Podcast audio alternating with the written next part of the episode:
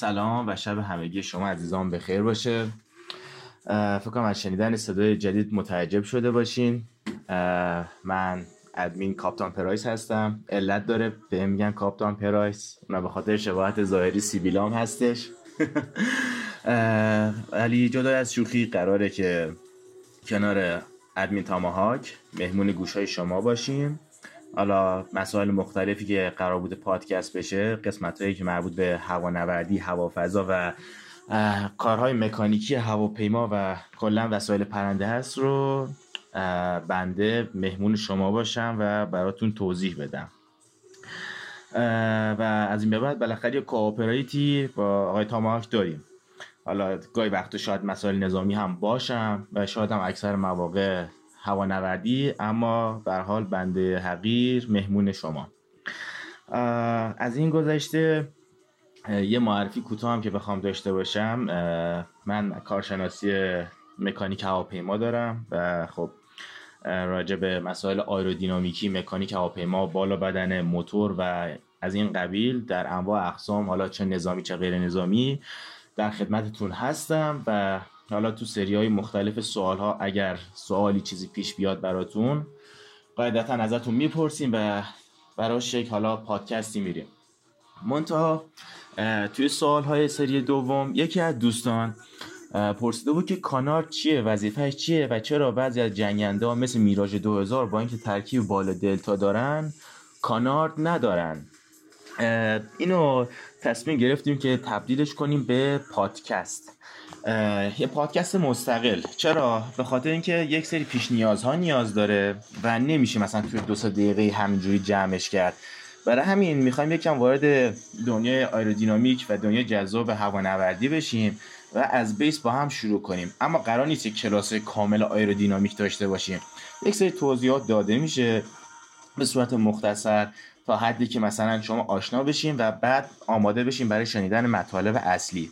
در کنار این، در هنگامی که این پادکست داره ضبط میشه، براتون یک سری فایل ها آماده میکنم که هم ویدیوهایی هستش که نحوه کار و توضیحات ما رو تکمیل میکنه و خب داکیومنت ها، کتب هوانوردی و جزواتی هم که نیاز هست و توی کانال میلیتاری داکیومنت براتون بارگذاری میکنیم.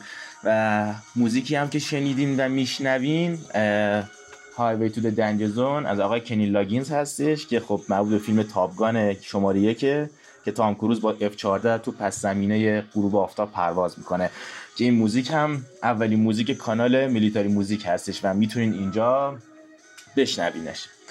خب بیشتر از این وقت رو تلف نمی کنم، میریم سراغ قضیه خودمون.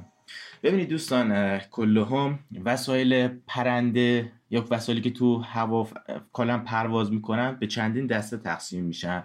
من تو فقط میخوام به خاطر یک منظوری برسونم، وارد جزئیات نشم، اینو نام میبرم که مثلا یک سری وسایل هستن سبکتر از هوا هستن مثل بالون ها، یک سری وسایل هستن سنگینتر مثل هواپیماها و موشک ها و غیره. هواپیما و موشک فرقشون توی چیه؟ نحوه پرواز کردنشون. شما ببینید حتی موشک کروز هم پرواز میکنه، هواپیما پرواز میکنه، اما یه فرقی که بین اینها هست نحوه تولید نیروشون برای پرواز کردنه. هواپیمای بال ثابت یا هلیکوپترها یا خیلی از وسایل دیگه از قانون برنولی کمک میگیرن برای پرواز کردن، ولی وسایلی مثل موشک ها که مثلا پرواز عمودی دارن فقط و فقط از قانون سوم نیوتن هستش. موشک پرواز میکنه اما بال نداره. به چه واسطه‌ای هست؟ به واسطه قانون سوم نیوتن که هر عملی داره عکس العملی است، که اون پیشرانه موشک باعث میشه که بر اساس قانون سوم نیوتن به پرواز در بیاد. اما هواپیماها از دو قسمت نیروی پروازی یا بالابرشون رو میگیرن. یک، قانون برنولی هست که حدود 75 تا 80% نیروی بالابر یا لیفت رو تولید میکنه.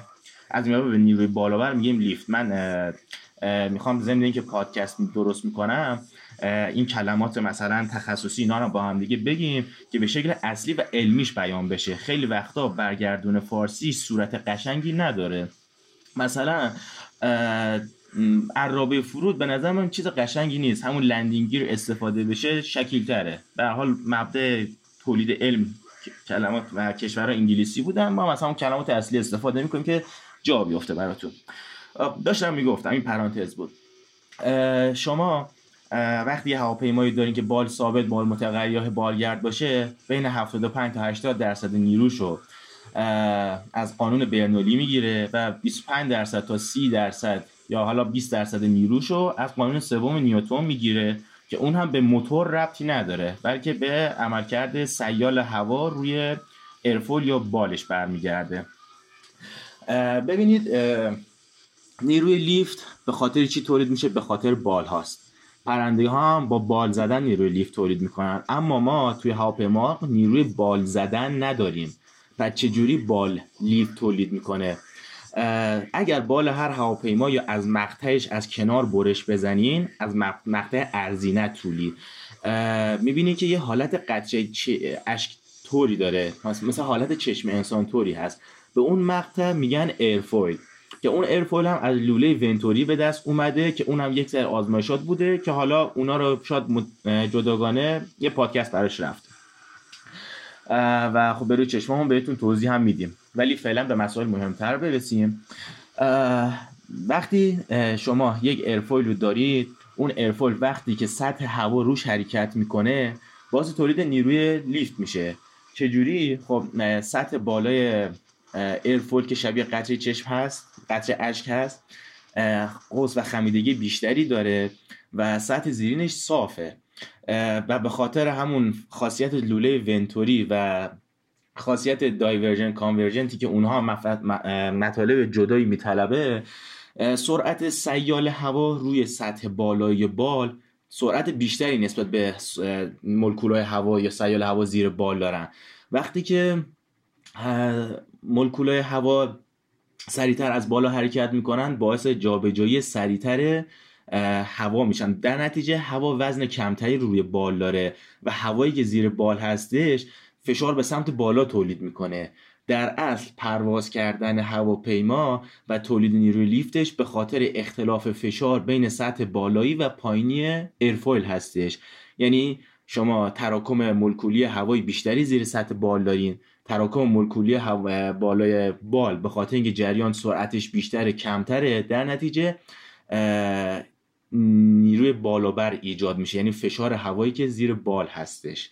یعنی اگر هواپیما، چرا گلایدرها میتونن پرواز کنن توی مسافتی؟ به خاطر نیروی لیفته، در حالی که موتور نداره اونو به حرکت را بندازه، ولی حرکت میکنه، پرواز میکنه، به خاطر اینکه نیروی لیفت ایجاد میشه از بالهاش.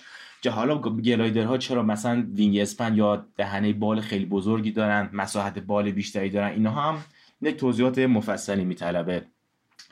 و اما چرا رسیدیم به مسئله تولید نیروی بالابر یا لیفت؟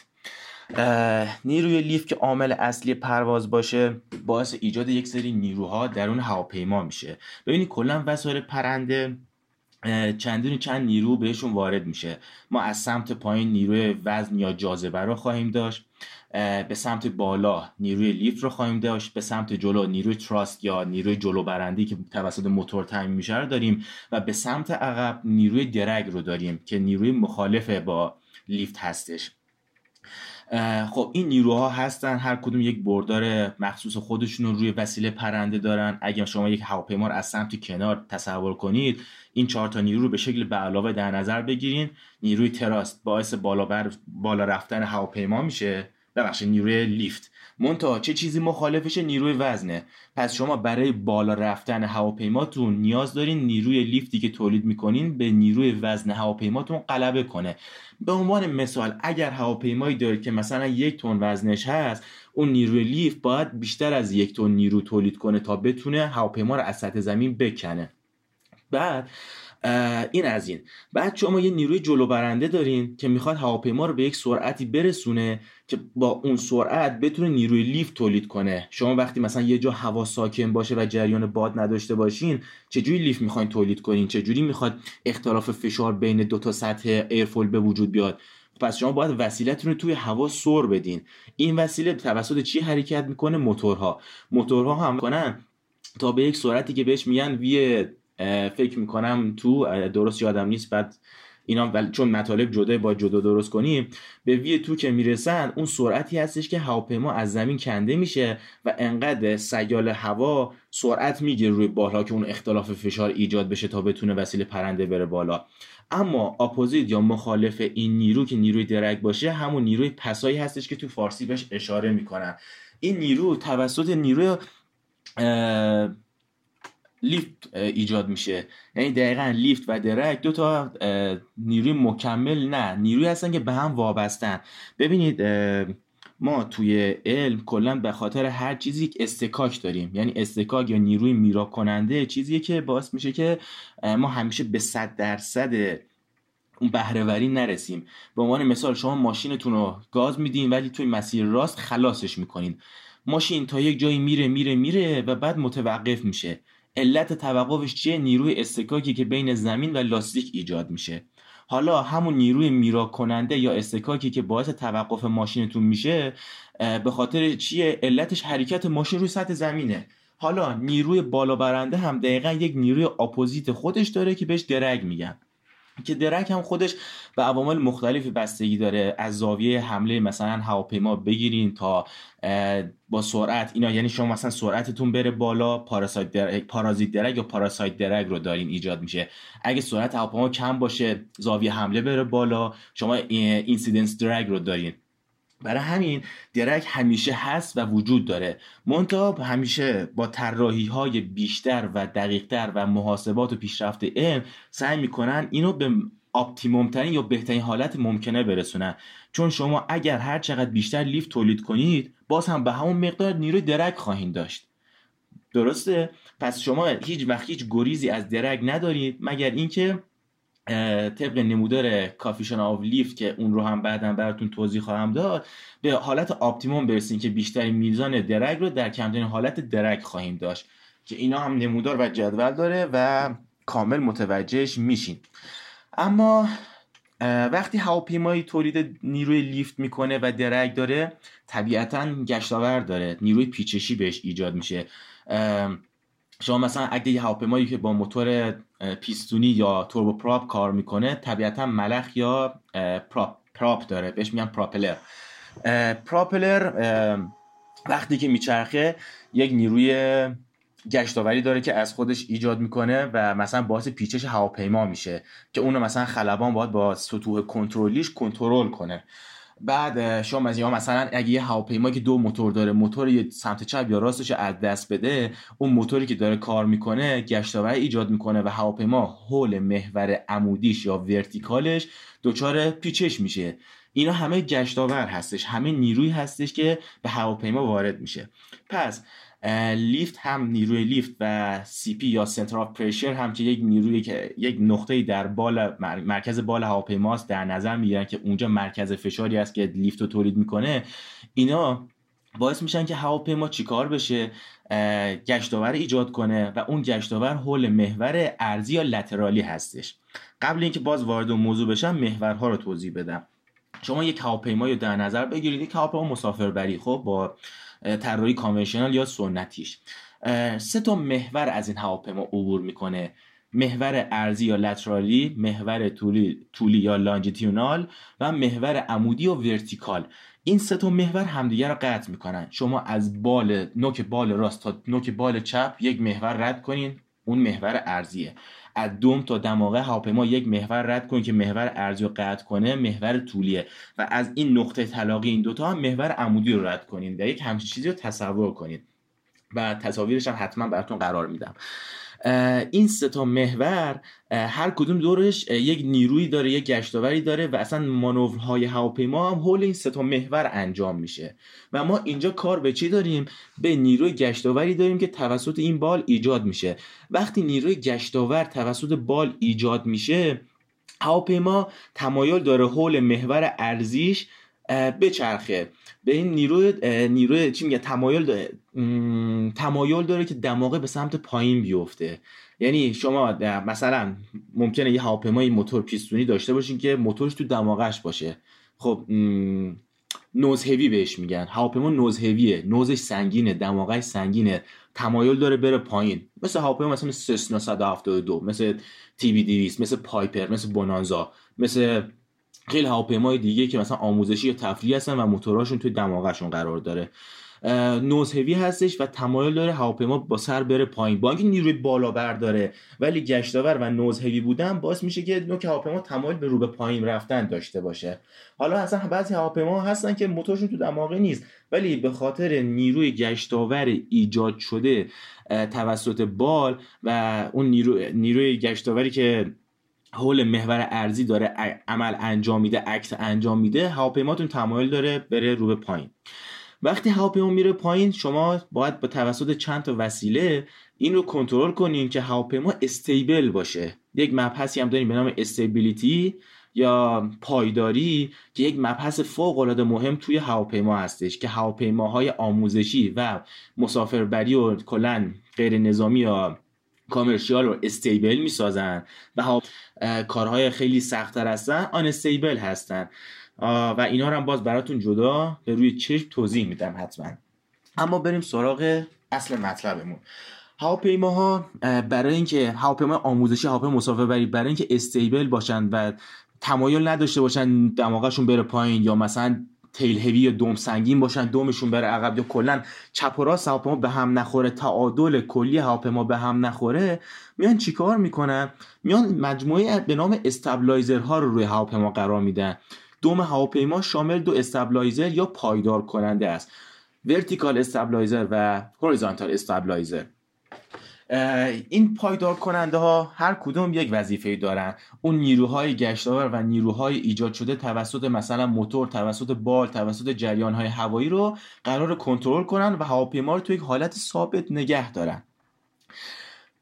وظیفه خنثی کردن گشتاور و نوزهوی بودن هواپیما بر عهده هوریزونتال استابلایزر یا پایدار کننده های افقی است که همون مجموعه دوم عقب، اون بالهای افقی عقب است. در از اونها بال نیست، اونها وینگ نیست، اونها چون تولید لیفت نمی کنند، تولید نیروی بالاور نمی کنند، به اونها چی میگن؟ پایدار کننده میگن.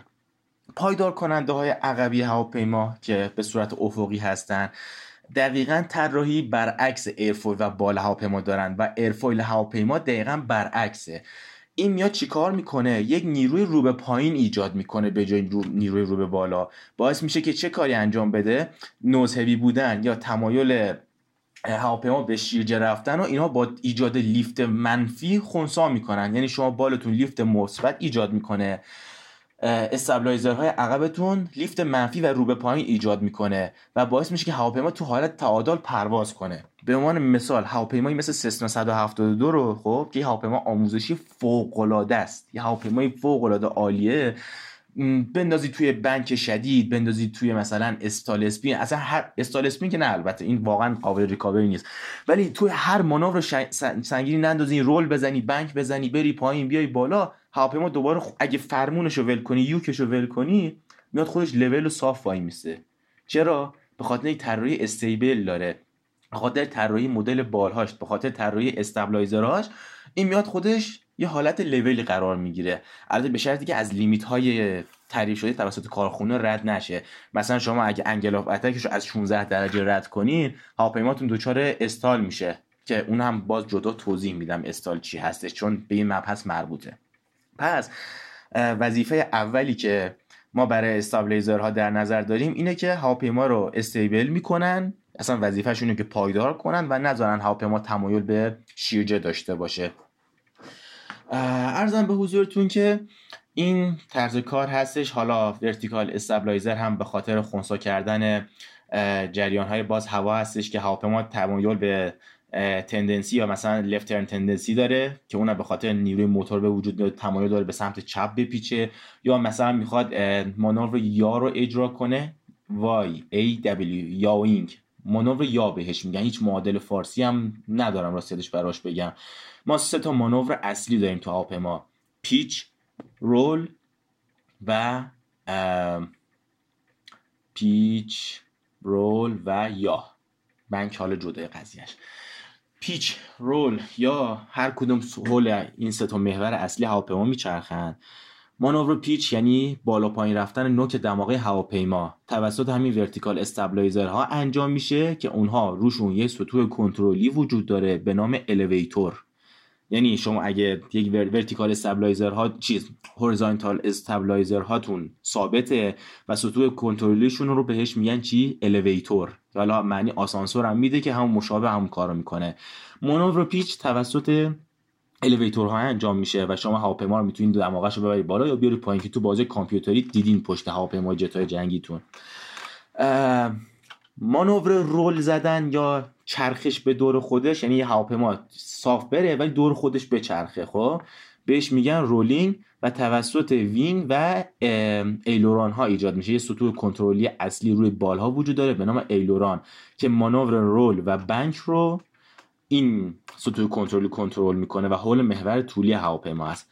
مانور پیچ که توسط الیویتور و هورایزونتال استابلایزر ها بود حول محور عرضی یا لترالی هستش و آخری که مانور یا باشه توسط ورتیکال استابلایزر و سطح کنترلیش که رادر نام داره انجام میشه که شما اگه مثلا تو بازی اگه جی تی یا هر بازی نظامی اگه کیو یا ای رو نگه دارین هواپیما رول نمیزنه دور خودش، هواپیما بالا پایین نمیره، فقط دماغش به سمت چپ یا راست میره.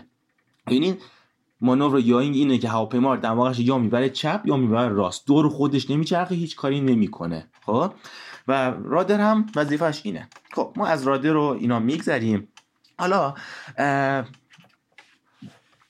طراحا اومدن نگاه کردن بگن آقا ما خب یک دم کانونشنال داریم، دم معمولی، طراحی معمولی که استابلایزرها عقب هستش و ما میایم یک مثلا نیروی لیفت رو تولید میکنیم توسط بال، منتها به خاطر اینکه لیفت یک کمی قدرتمندتره و هواپیما رو میندازه پایین مجبور شدیم که مثلا استابلایزرهای عقبی رو نصب کنیم که این خودش باعث ایجاد درگ میشه، چون ما یک فرمی از درگ یا نیروی پسا داریم که بهش فرم درگ میگن که اونم به خاطر شکل هواپیماست.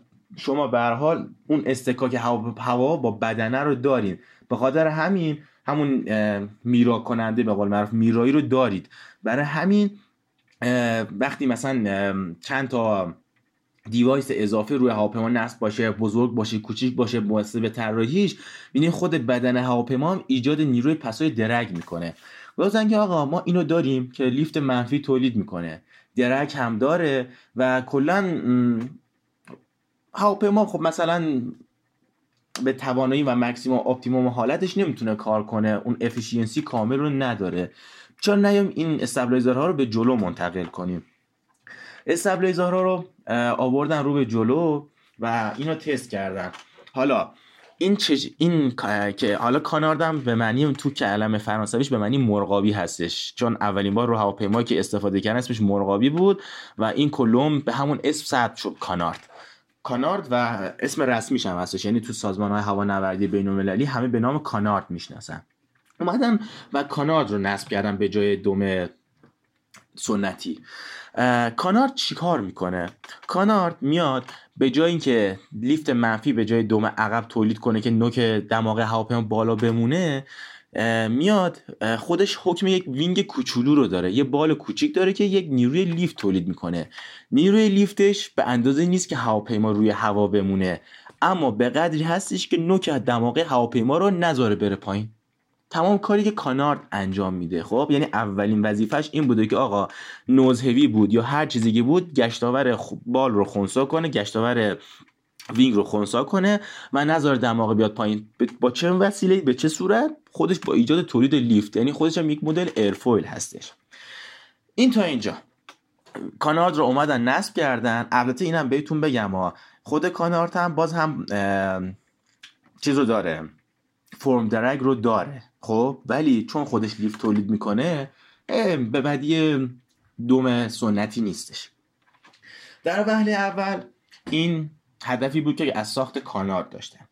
مرحله دوم میاد وارد چی میشه؟ وارد این میشه که آقا هواپیمامون اگر استال کرد کانارد جلوشو بگیره. ببینید البته خیلی راههای زیادی برای جلوگیری از استال کردن هواپیماها هستش.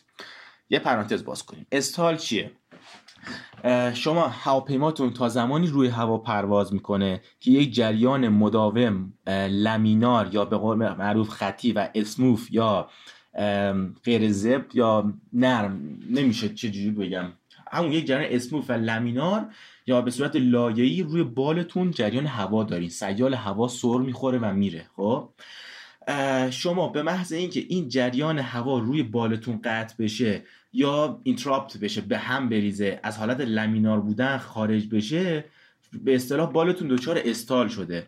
وقتی که جریان هوای بالای بال قطع میشه و بال استال میکنه، تولید نیروی لیفت متوقف میشه و هواپیما مثل هواپیما موتورش از دست بده، ولی جریان هوا روی بال باشه، مثل گلایدر میتونه گلاید کنه و بیاد بشینه. اوکی. اما اگر هواپیما موتور داشته باشه اما بالهاش استال کنن، نمیاد مسافتی رو گلاید کنه بشینه، مثل قلب سنگ سقوط میکنه با شکم. بازم ریفر میکنم به فیلم تاپ گان که F-14 دیدین داشت همجور تو فلت اسپین افتاده بود و داشت همجور میچرخید و میومد پایین. این دقیقاً استال اسپین بهش میگن که توی اسپین یا دایره میفته و هواپیما به شکم سقوط میکنه و واقعاً نمیشه ریکاوریش کرد. ریکاوری هم داره ولی خب به شدت سخت و این کار نمیشه، معمولا جون سالم ازش به در نمیبرن. حالا چه چیزی باعث استال بال هواپیما میشه؟ یک، میتونه جریان هوای توربولنس باشه، یعنی شما مثلا یه هواپیمای بزرگ از جلوتون رد شده و جریان بالی که ازش اومده بیرون، موتور هواپیما اینا باعث شده هوا دور خودش بچرخه، حالت گردابه‌ای ایجاد کنه که بهش توربولنس میگن. این جریان توربولنس میتونه رو بال هواپیمای سبک تاثیرگذار باشه و جریان هواشون رو خراب کنه و دچار استال بشه به همین راحتی، که اینا هم تو قوانین هوانوردی قوانین مختص به خودشونو دارن. حالا نحوه پرواز، نشست و برخاست پشت هواپیمای سنگین، این یک طرف قضیه. یک طرف دیگه قضیه اینجاست که هواپیماها اگر نخوان با سرعت بالا برن و لیفت تولید کنن، توسط یک کار دیگه‌ای میتونن لیفت اضافیشون رو تولید کنن. یعنی این دوتا اکت عملکردشون برعکس هم دیگه است. یا شما باید سرعتتون رو ببرین بالا تا لیفتتون اضافه بشه، یا شما باید سرعت انگل آف اتک یا زاویه حملتون رو ببرین بالا و سرعتتون رو بیارین پایین تا لیفتتون اضافه بشه. دو روش تولید لیفته، اما اگه سرعت برین زاویه حمله بالایی نمیتونین داشته باشین، اما اگه زاویه حمله بالا داشته باشین نمیتونین سرعت داشته باشین. خب انگل آف اتک یا زاویه حمله چیه؟ به زاویه بین کوردلاین یا وتر بالتون یه خط راست از اون حالت قطره اشکی که از مقطع بالدار نگاه میکنین بکشین. خب اون زاویه که اونجا هست و نسبت به زاویه ریلیتیو وین یا باد روبرو بگیرین. خب انگار شما یک زاویه مثلث که ندارین، یک زاویه دارین که ایجاد میشه بین خط صاف هوا و دماغه رو به بالای هواپیما. این زاویه بین کوردلاین و ریلیتیو وین رو بهش میگن چی؟ انگل آف اتک. البته نگران نباشید، عکس‌ها و فایل‌ها و فیلم‌هاشو براتون میذاریم، قشنگ با چشم میبینید که قضیه چی هستش. این جزو خواص نیروی ایرودینامیکی هستش، یعنی وارد باز ایرودینامیک تحلیلی و محاسباتی نمیشیم که چرا مثلا انگل آف اتک بیشتر میتونه لیفت تولید کنه، کاری به این نداریم. اما شما هر چی زاویه بالتون، زاویه حملتون بری به سمت بالا، دماغه بالاتر بیاد، به میزان نیروی تولید نیروی لیفت اضافه میشه. یعنی شما مثلا یه هواپیما ممکنه تو آسمون ببینین که با شکمش داره میره جلو، یعنی مثلا دماغه بالاست ولی شکمش رو به مثلا جلوه. البته به اون حد نیستا، خب، ولی اینو گفتم که یک همچین چیزی توی ذهنتون باشه. از اونجایی که زاویه حمله رو میبرن بالا، سرعت کمتر میشه، اما هواپیما هرچی سرعتش میاد پایین دچار سقوط و اینا نمیشه. چرا؟ چون اون زاویه حمله بالا بهتون لیفت بیشتر میده. اوکی. اما این زاویه حمله بالا یا انگل آف اتک بالا یک انگل آف اتک کریتیکال یا بحرانی داره. شما تا یک درجه میتونین بال هواپیما رو بیارین بالا، میرسه به 16 درجه. 16 درجه معمولا تو هواپیماهای مثلا آموزشی، سبک و تفریحی عمومیت داره و البته به خیلی از هواپیماهای دیگه میشه تعمیم داد. بستگی به طراحی منوفکچر یا سازنده داره. وقتی زاویه حمله به 16 درجه میرسه، از 16 درجه که رد بشه، جریان هوایی که از روی بال و زیر بال میگذره از زیر بال رد میشه همچنان، اما جریان هوا از روی بال رد میشه اما به صفحات بال نمیچسبه. اون جریان لمینار رو روی پوسته بال نداریم. شما هواپیما در نظر بگیرید، دماغش بالایه و جریان هوا میاد، اما جریان هوا روی ایرفویل سر نمیخوره، بلکه از بالاش رد میشه و پشتش یک جریان مشوش و خراب شده از هوا به وجود میاد، از سیال هوا به وجود میاد. اون خراب شدن جریان هوا پشت بال رو بهش میگن استال کردن. و گفتم که دو مدل، یعنی جریان هوا کلا روی بال خراب بشه استاله، یا توسط توربولنس و هواپیمای دیگه به وجود میاد، یا توسط انگل آف اتک خیلی بیشتر زیادی از حد به وجود میاد که ما دچار استال میشیم. خب پرانتز رو میبندیم. شما متوجه شدین استال چیه، انگل آف اتک بالا هم چی هستش و کانارد اینجا نقشش چیه. کانارد به عنوان یک مینی وینگ کوچیک یا ایرفویلی که خودش لیفت تولید میکنه، اگر شما زاویه حمله یا انگل آف اتک هواپیما رو خیلی بیش از حد ببرید بالا و مثلا موتورتون توانایی نداشته باشه که اونو کاور کنه، کانارد زودتر از بال اصلی استال میکنه. وقتی زودتر از بال اصلی استال میکنه و نیروی بالا برنده خودش تولید نمیکنه، باعث میشه که دماغه بیفته پایین و شما ریکاوری بشین از استال. یعنی غیر از اینکه قرار بوده نوز هیوت برطرف کنه، یکی از علل دیگه که کانارد طراحی شد این بود که از استال زود هنگام بال جلوگیری بشه. خیلی دیوایس ها، خیلی وسایل و خیلی اصلا مسائل توی طراحی و ساخت بال هواپیما هستش که استال رو به تعویق میندازه. اما توی کانارد وظیفهش اینه، این یکی از وظایف کانارده که از استال بالهای اصلی هواپیما جلوگیری کنه تا هواپیما سقوط نکنه. اما کانارد استفاده های دیگه هم داره. خب توی مثلا هواپیما یا حتی مسافربری وی آی پی هم استفاده شده، اما توی جنگنده هایی که میبینین غیر از این عوامل باعث ایجاد مناف پذیری بالاتر هم میشه و خب هواپیمای مثلا بال دلتا میتونن اینو به عنوان یه سطوح کنترلی اضافه تر داشته باشن تا بتونن منافذیری بالاتری داشته باشن. مثلا جنگنده مثل F-16 تمام استابلایزر عقبش الیویتوره، یعنی استابلایزر ثابت نداره، یا F-14 کل استابلایزر عقبش همگی الیویتور متحرکه. خب و این خیلی کمک شایانی به منافذیری یا مانوربیلیتی اون جنگنده میکنه. اما بال دلتا ها که مثلا بالشون ثابته، خب سطوح کنترلی به اون تخصصی ندارن و میتونن از مثلا کانارد استفاده کنن و این مثلا خودش کمک میکنه. و کانارد هم دو مدل مثلا ثابت دارن و متحرک یا موویبل هستن، یا حالت استابلایزرها هستن که باز بهشون قسمت متحرک وصله. طراحی‌های مختلفی داریم، برای جای مختلفی به کار برده میشه. این هم یکی دیگه از استفاده از کانارد ها بود و اصلیاش بود، چیز خاص دیگه‌ای به ذهنم نمیرسه. اما اینکه چرا بعضی جنگنده ها مثل میراج 2000 با اینکه بال دلتا هستن کانارد ندارن. ببین کانارد برای این به وجود اومد که مثلا جای هورزانتال استابلایزر رو بگیره و وظیفه اون رو انجام بده. اما خیلی از سطوح کنترلی هستن جدا از سطوح کنترلی اصلی، مثلا الیویتور و رادر و ایلرون، اینا سطوح پرایمری اصلی نامیده میشن. حالا سطوحی مثل اسپویلر، مثل ایر بریک، مثل اسلات، فلپ دیگه نمیدونم، اسلات و کانارد، اینا سطوح ثانویه یا سکندری نامیده میشن. حالا یک سری سطوح کنترلی هستن به صورت موویبل که از ترکیب این سطوح با هم به وجود میان و میتونن وظیفه بقیه رو انجام بدن.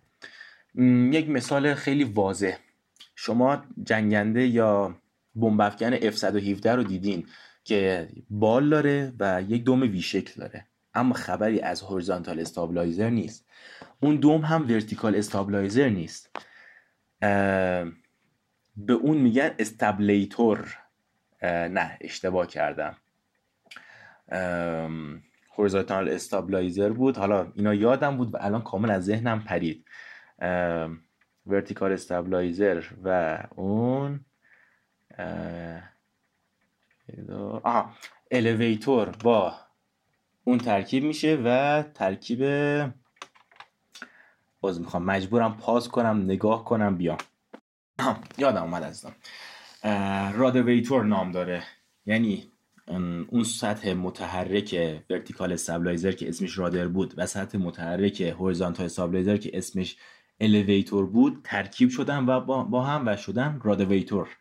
یعنی اون دوم وی شکل F-117 همزمان همکار الیویتور رو انجام میده، میتونه هواپیما نوکش رو بالا پایین کنه، هم کار رادر رو انجام میده و میتونه نوک هواپیما به سمت چپ و راست ببره. درست؟ یا ما یه سطح کنترلی دیگه داریم به نام الیون، یعنی الیویتور و ایلرون با هم ترکیب شده و هواپیما هم میتونه با استفاده از اونا بالا پایین بره، هم رول بزنه، مانور رولینگ رو انجام بده. و میراج 2000 هم دقیقاً قاعدهش همینه، یعنی اومدن یک جنگنده بال دلتا رو ساختن، هورزانتال استابلایزر نداره، کانارد هم نداره، اما استیبیلیتیشو داره، یعنی پایدار هست. چطوری پایداره؟ توسط الیویتوری که با ایلرون بال ترکیب شده، یعنی اون هورزانتال استابلایزر رو حذفش کردن ولی الیویتور رو نگه داشتن. اگه حالا سرچ کنید یا ما فیلمشو براتون قرار بدیم متوجه میشیم. یا مثلا یه سطوح کنترلی دیگه داریم به نام فلپرون. فلپ هم جزو وسایل دیوایس های خیلی خیلی خوب و مهم هواپیماست که امر فرود و پرواز کردن یا به قول معروف لندینگ یا تیک آف رو فوق العاده راحت میکنه و اصلا نبودش خیلی خطرناکه. میشه هواپیما نشوند ولی فلپی که خیلی هواپیما میتونه خوب بنشونه که اونم بعدن عملکردش رو براتون توضیح میدم. پس جنگنده هایی که کانارد ندارن یا هورزانتال استابلایزر و الیویتور ندارن توسط سطوح کنترلی ترکیبی هدایت میشن، یعنی اون وسیله هست اما در ترکیب با بال اصلیه. رادیویتور رو داشتیم مثل دوم F-117، فلپرون رو داشتیم که فلپ و ایلوران با هم ترکیب میشد و الیون رو داشتیم که الیویتور و ایلوران با هم ترکیب میشد. فلپرون هم که همزمان میتونه باش مانور رولینگ و اینا رو انجام بده، هواپیما رو باش مانور بده، هم میتونه کار فلپ رو انجام بده برای امر تیک آف لندینگ به همین راحتی. و آره دیگه میراج 2000 این شکلی مثلا کنترل میکنه خودشو، یعنی مثلا اون نوز هیوی شدن و خونسا شدنش توسط الیویتور خود بالی که با ایلوران ترکیب هست انجام میشه. البته خیلی خیلی چیزهای دیگه هم هستش اما ما اینجا سعی کردم خیلی تو زمان کم که شد 37 دقیقه اینو توضیح بدم، ولی انشالله در آینده حالا سوالات براتون پیش بیاد یا خودمون بخوایم پادکستی بریم به طور قطع یقین اونها را اون موارد دیگه که گفتم و از روشون رد شدم هم براتون توضیح میدم. به هر حال مباحثی داریم که مثلا توضیح انواع موتورها هستش، فرقشون چیه، عملکردشون چه شکلیه.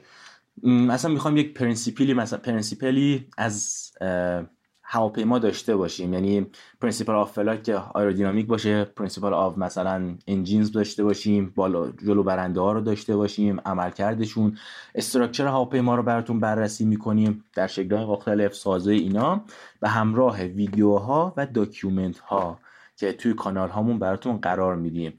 پس اگر دوستانی بی نصیب نمونین از این صوت و تصویر و داکیومنت ها حتما به کانال دیگه‌مون سر بزنید. صحبت دیگه ای ندارم، امیدوارم حال همتون خوب باشه. شما رو به یک موزیک قشنگ دعوت میکنم بشنوید و شما رو به خدای بزرگ میسپارم. شبتون بخیر.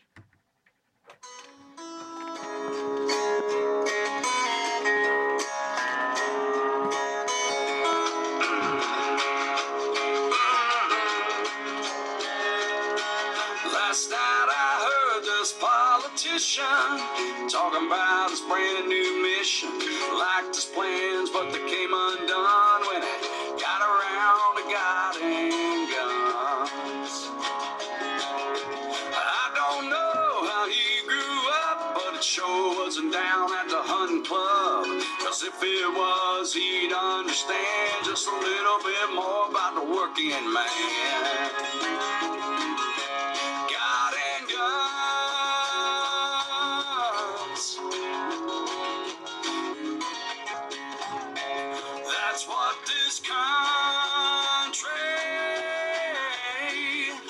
Found it.